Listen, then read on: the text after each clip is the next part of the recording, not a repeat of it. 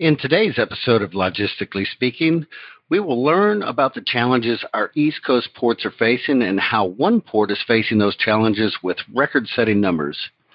We'll also learn what is the biggest takeaway from the challenges the pandemic has presented, and is it true that there's a port that offers easy access to over 75% of our nation's population? Logistics is transforming our lives and the way we do business in today's ever changing economy. If your company or community thrives on the quality of your logistics, then we'll give you a peek behind the curtains to the topics and people who are driving this exploding industry. You're listening to the Logistically Speaking GT podcast, produced by Global Trade Magazine and sponsored by the World Economic Development Alliance. You can listen to all our GT podcasts at www.globaltrademag.com or join the thousands that have downloaded our app in the Apple iTunes Store. Now, here's our publisher and our host, Eric Kleinsorge. Eric Kleinsorge. Good afternoon and welcome to all our Logistically Speaking listeners. I'm your host, Eric Kleinsorge, and today we're having an exciting show. We're heading east to the beautiful coast of Virginia. Today's guest is the CEO and Executive Director of the Virginia Port Authority. He is responsible for the broad, pragmatic areas of business and relationship development, infrastructure development, strategic marketing, economic development, finance, security, and safety. He directs and manages the operations of Virginia's marine and inland terminal facilities through Virginia International Terminals LLC, the port's private terminal operating company, including Virginia International Gateway, Newport News Marine Terminal, Norfolk International Terminals, Portsmouth Marine Terminal, Richmond Marine Terminal, and the Virginia Inland Port. Our special guest today is Stephen A. Edwards.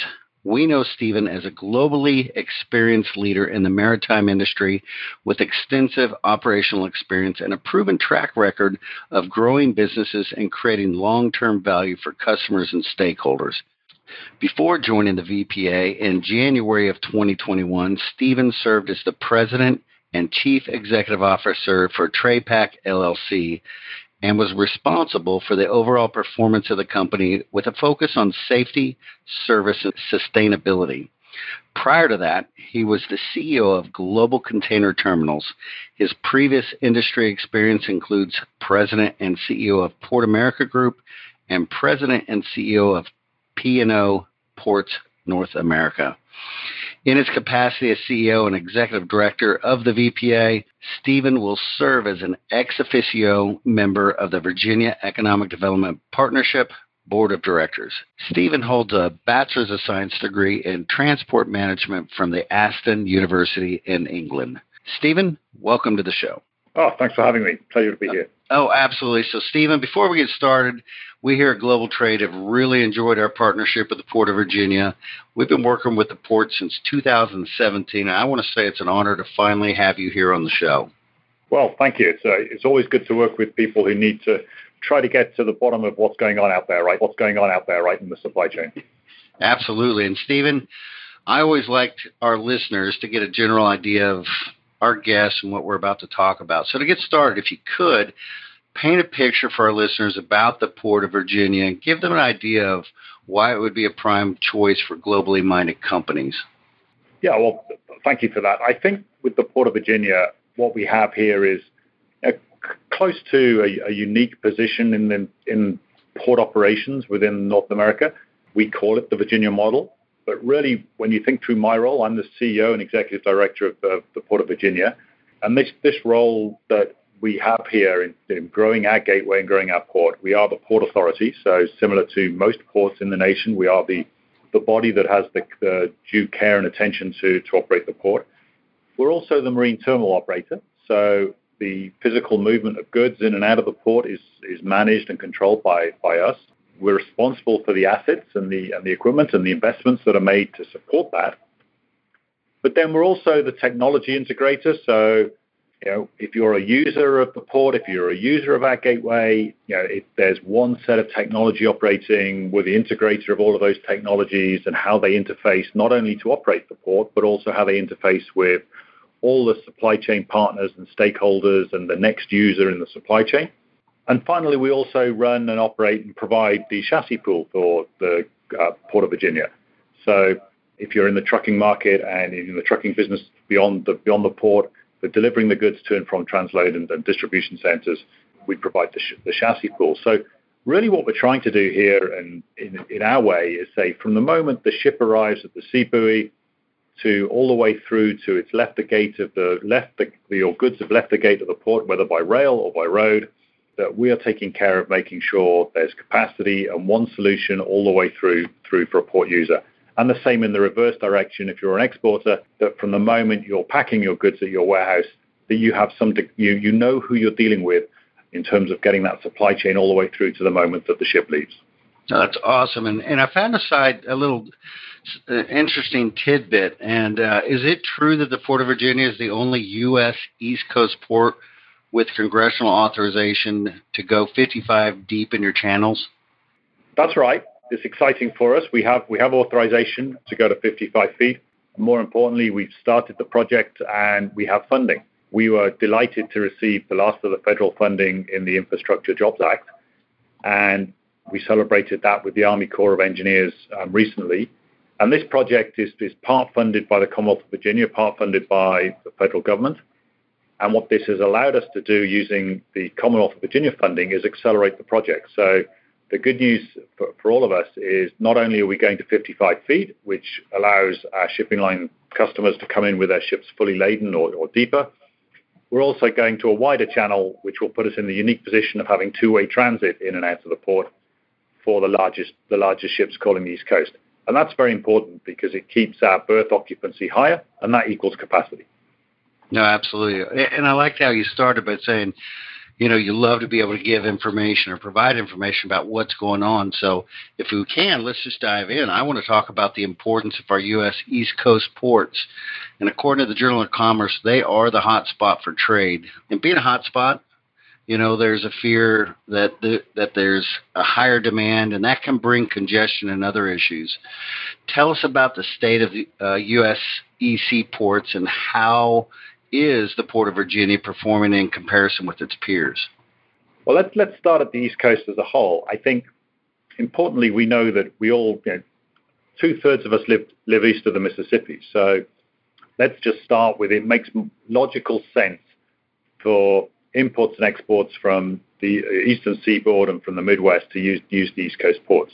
The other thing I think that's important in, in East Coast ports is ports such as ours in Virginia. We are building freight corridors, integrated plans with the rest of the transportation chain uh, to make that happen. So I think the I think the future for the Eastern Seaboard is quite bright. I think it's logical to be logical to be looking to us as your supply chain facilities because we're closer to the population and also we're building an integrated freight plan. We're not the only one on the East Coast doing it, but I think that a direct comparison perhaps to, to what has been going on in some of the problems on, on the West Coast. Now, as you say, when there's high demand, you can hit congestion problems. And of course, we all know that the supply chain in 2021 and, and to a degree in 2022 has you know, had strong demand, and there have been you know there's been one after the next supply chain problem, whether that is origin in Asia of goods being produced, or it's distribution capacity over on this side, or it's railroad capacity, and so on. And I think where we've managed to thrive somewhat on this is by using that Port of Virginia model, we've kept, you know, we've kept ourselves agile.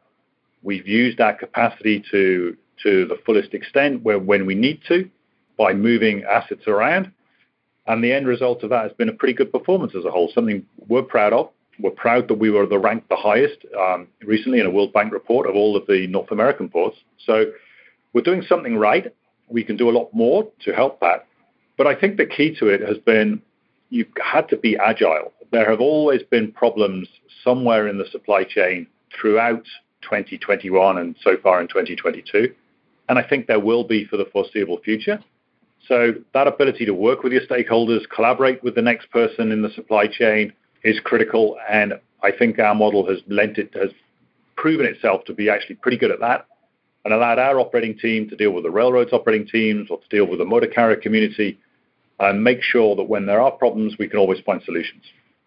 No, and I love that because that has been top of mind for everyone in terms of su- supply chain demands, challenges.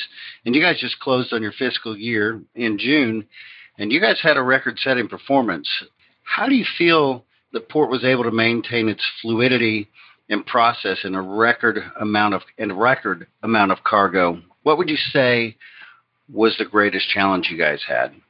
I think the greatest challenge for all of us in, in the supply chain, and cer- certainly here, is that there's not been one problem in the last 12 months. There have been multitude, multitudes of events that could have derailed a good year. You get the obvious ones every year of some bad weather events. They happen to every port every year. But then when you get, you know, maybe the imports don't move as fast as you want them to, you know, maybe some of the, the transload capacities are being are being used used considerably in our uh, the example I would use for is yeah, there have been railroads have had to at times have constraints in Chicago or constraints in Kansas City.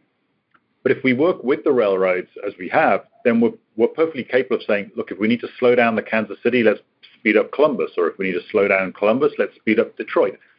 So keeping the cargo moving to the to where the ports can still operate, or where we as a port can still operate, and where the railroads can still operate, by managing each one of those small events, whether it's all the ships being off schedule, one after the other, or if it is railroads got constraints, or a weather event inland that causes somewhere inland to slow down, managing around that in a 24 7 basis, means our operators had to stay on their game.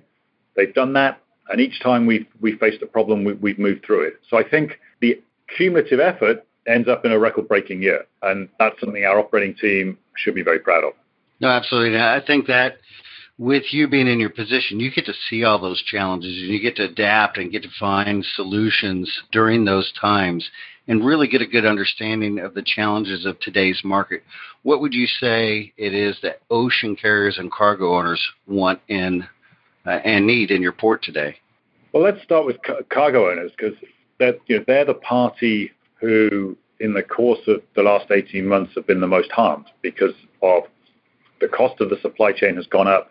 But most, I think, most difficulty for them has been the degree of uncertainty they've been dealing with. So I think most importantly for, for cargo owners is they've been looking for gateways where they know what their outcome is going to be. They know with certainty that they can get good truck service, that they can have good cargo availability, and if you're an exporter, that you can actually deliver your goods into the port and, and that they will be shipped. So I think we did a number of things for the cargo owners this year. On the exporters, we we locked in the export receiving dates for when cargo could be delivered. That's incredibly important for them in scheduling their warehouse packing or their agricultural packing of the containers as to how to come to us. And likewise with importers, they need to know that when the containers are available, that they can actually, that they're available, really available, they can come and collect them. And I think that deliberate certain service that an importer and exporter can, can rely on is, is something we, we've been able to provide. With the ocean carrier, the ocean carriers have had multitude yeah, uh, of port issues, some of them to do with COVID lockdowns in Asia, some of them to do with, with other delays, congestion peaking in European ports or other ports in North America. So their schedule, their schedules have been, you know, very, very difficult to maintain, and and therefore I think the thing they're looking for from us in the short term has been that ability to know that their ship is going to get in and out in a reasonable time frame, but more importantly, in the medium term, they, they've got very strong order books of larger ships, and those larger ships are going to require more capability. So not just capacity, but that capability, those deeper, wider channels, those higher cranes, that greater yard surge capacity that happens with, with large ship volumes. So I think building that building that capability, which we're doing with our capital plan, it allows us to handle the bigger ships and combine that with giving the importer and the exporter the certainty they're looking for circling back to just the the three PLs and the, and the supply chain, it's so important. You know, I see it impact our, our national manufacturers. I see it impacting the service industries and even our families at a local level. And, and so important that we dial those in. What, what, what would you say your biggest takeaway has been and what you've learned over the past couple of years? Well, I think what we've learned in the, in the last couple of years is things can change rapidly. Um, I don't think anybody would have you know, would have put forward that ports were going to grow double digits year over year going into the pandemic. When we went into the pandemic, you know, we were expecting a downturn, and we saw this, you know, very sharp V-shaped recovery. You know, this very significant purchasing of goods and um, this massive shift to e-commerce. So we moved also to a very, you know, a much a model of supply chain where people were looking exactly for what you're mentioning, transload cargo, because by transloading it closer to the ports, you're able to have a quicker handoff, more certainty into how you're going to distribute inland. So I think when you think through the challenges of, in running a gateway is the traditional port authority role, have we got enough channels and berths and so on, the traditional marine terminal operator, have we got enough cranes and assets? Have we got a strong labor force? And then have we got enough 3PL operators in our port? Have we got enough developers developing land for that 3PL and distribution market? All of that you know, has to move, capacities have to move at the same speed. And I think that's where the biggest challenge is now is, is being in the capability of pulling all that together into a single strategy that says, let's make all the parts of the supply chain move at reasonably the same speed so that each part of each investor or each you know, operator or cargo interest can have the same confidence to make put their dollars to work to make it happen. And I think that's what we're trying to achieve here, and I think it's what we are achieving, is allowing people to bring their money to Virginia, make those investments, in the knowledge that all the parts of the supply chain are moving forward and that there isn't one single constraint that's going to hold back all the others. And I think that's what we've learned in the last 24, 18 to 24 months is each part of the supply chain has to move in similar speed to the others because we've learned the hard way that if one is if one is behind the curve, it holds back all the others. Yeah, absolutely. And and and to kind of switch gears here because I think you guys always not just take a look at what's gone in the past, what's going on now, what's going on in the future. And a big topic with the administration right now is going green. And I understand the port has a goal to go net zero carbon emissions by 2040. Outside the obvious environmental benefits, what does the port hope to achieve through this effort? Well, first thing, it's the right thing to do. I think secondly, is there is a keen focus on international supply chains, international shipping, on as a you know as an emitter of carbon. We are a you know we are an industry that is a, a strong user of carbon, both through shipping and through transportation as a whole. So, and then if you look through the marketplace, a number of the major transportation companies, our direct customers, the international shipping lines, are making very strong commitments Um, in terms of their commitments to decarbonize. And likewise, a number of the major importers and exporters in their individual supply chains, so the beneficial cargo owners, are making those commitments. So what we're hoping to achieve is that they will choose us as a partner to work on that decarbonization effort, that we can work with them on their supply chains, let's say if they're looking to put in place you know, cleaner transportation routes or to partner with like-minded people or to use as us as a vendor, as a like-minded vendor and that they know that our commitment is a strong commitment and that we're here to work with them to help them green their supply chain. So we're in lockstep with what they're trying to do because that's our business, and our business is to support them to achieve their goal at the same time. So that's what we're hoping to achieve. No, you're spot on, and I absolutely love that. But Stephen, we got to wrap up our show today, and I'd like to get your opinion on the future. So, Stephen, we've seen the Port of Virginia as always being forward thinking, has done everything possible to become the U.S. East Coast leading gateway for global trade over the next several decades. I found that between 2015, 2015 and 2025, the port will have invested 1.5 billion in infrastructure, creating a network of six terminals that can handle any type of cargo. Now the port has an aggressive 1.4 billion that's billion with a B capital investment plan to modernize and expand. Now, amidst concerns that trade may slow down and possibly contract, what are the port's plans and does the timing of this effort concern you based on the uncertainty ahead? We don't see ourselves concerned about timing because we're building assets for 25 or 50 years. We're not building assets for you know a one year one-year return. That's not infrastructure assets have to have that 25-year life. So we're not worried about timing. And if anything, at the moment, we're still right now we're still seeing strong growth. And if it if it for whatever reasons does pause, we've got strong confidence in the future. I think also that need for greater capability, proven so strongly through the supply chain challenges of the pandemic, means we are, it's the right thing to do to position Virginia as the right gateway for the East Coast. And there are things in our favor. I mentioned earlier, the population lives east of the Mississippi largely. And the other factor is there are movements of trade into some of the Southeast Asian, Indian subcontinent uh, markets that bring trade more in tune with East Coast uh, supply. So I do think that as a whole, the East Coast has got a strong has got a strong position. North America as a whole needs to diversify away from you know a, an overdependence on Southern California, and we've got the best harbor on the East Coast. So it should be a national strategy as well as a Commonwealth strategy to get the best out of this natural harbor. And I think that's why we move forward with confidence on our 1.4 billion and put ourselves in, in the best position possible to service the trade. Yeah, absolutely. And also, uh, another benefit that I found is you guys are within a two days drive of 75% of the U.S. population. Do you see your your shippers and, and users taking advantage of that unique benefit? Absolutely. I mean, presently we see significant, significantly greater distances that are being moved through the port.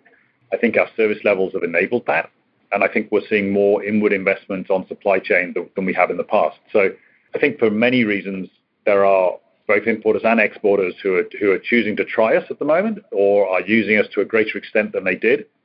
Of course, if we won some trade in the last six to 12 months, it's up to us to service it well to, to build that confidence and maintain it through the, through the gateway. So I think we are seeing that, and I do believe I do believe we'll continue to see it yeah, as, as, we go forward because the, the, as you said, the where you can get to in two days from the Mid Atlantic port is uh, Virginia is quite a great swathe of the east mid, east coast and Midwest, and you know, do we know the boxes go from here to New Hampshire? Absolutely. Do we know they go from here to Alabama? Uh, absolutely.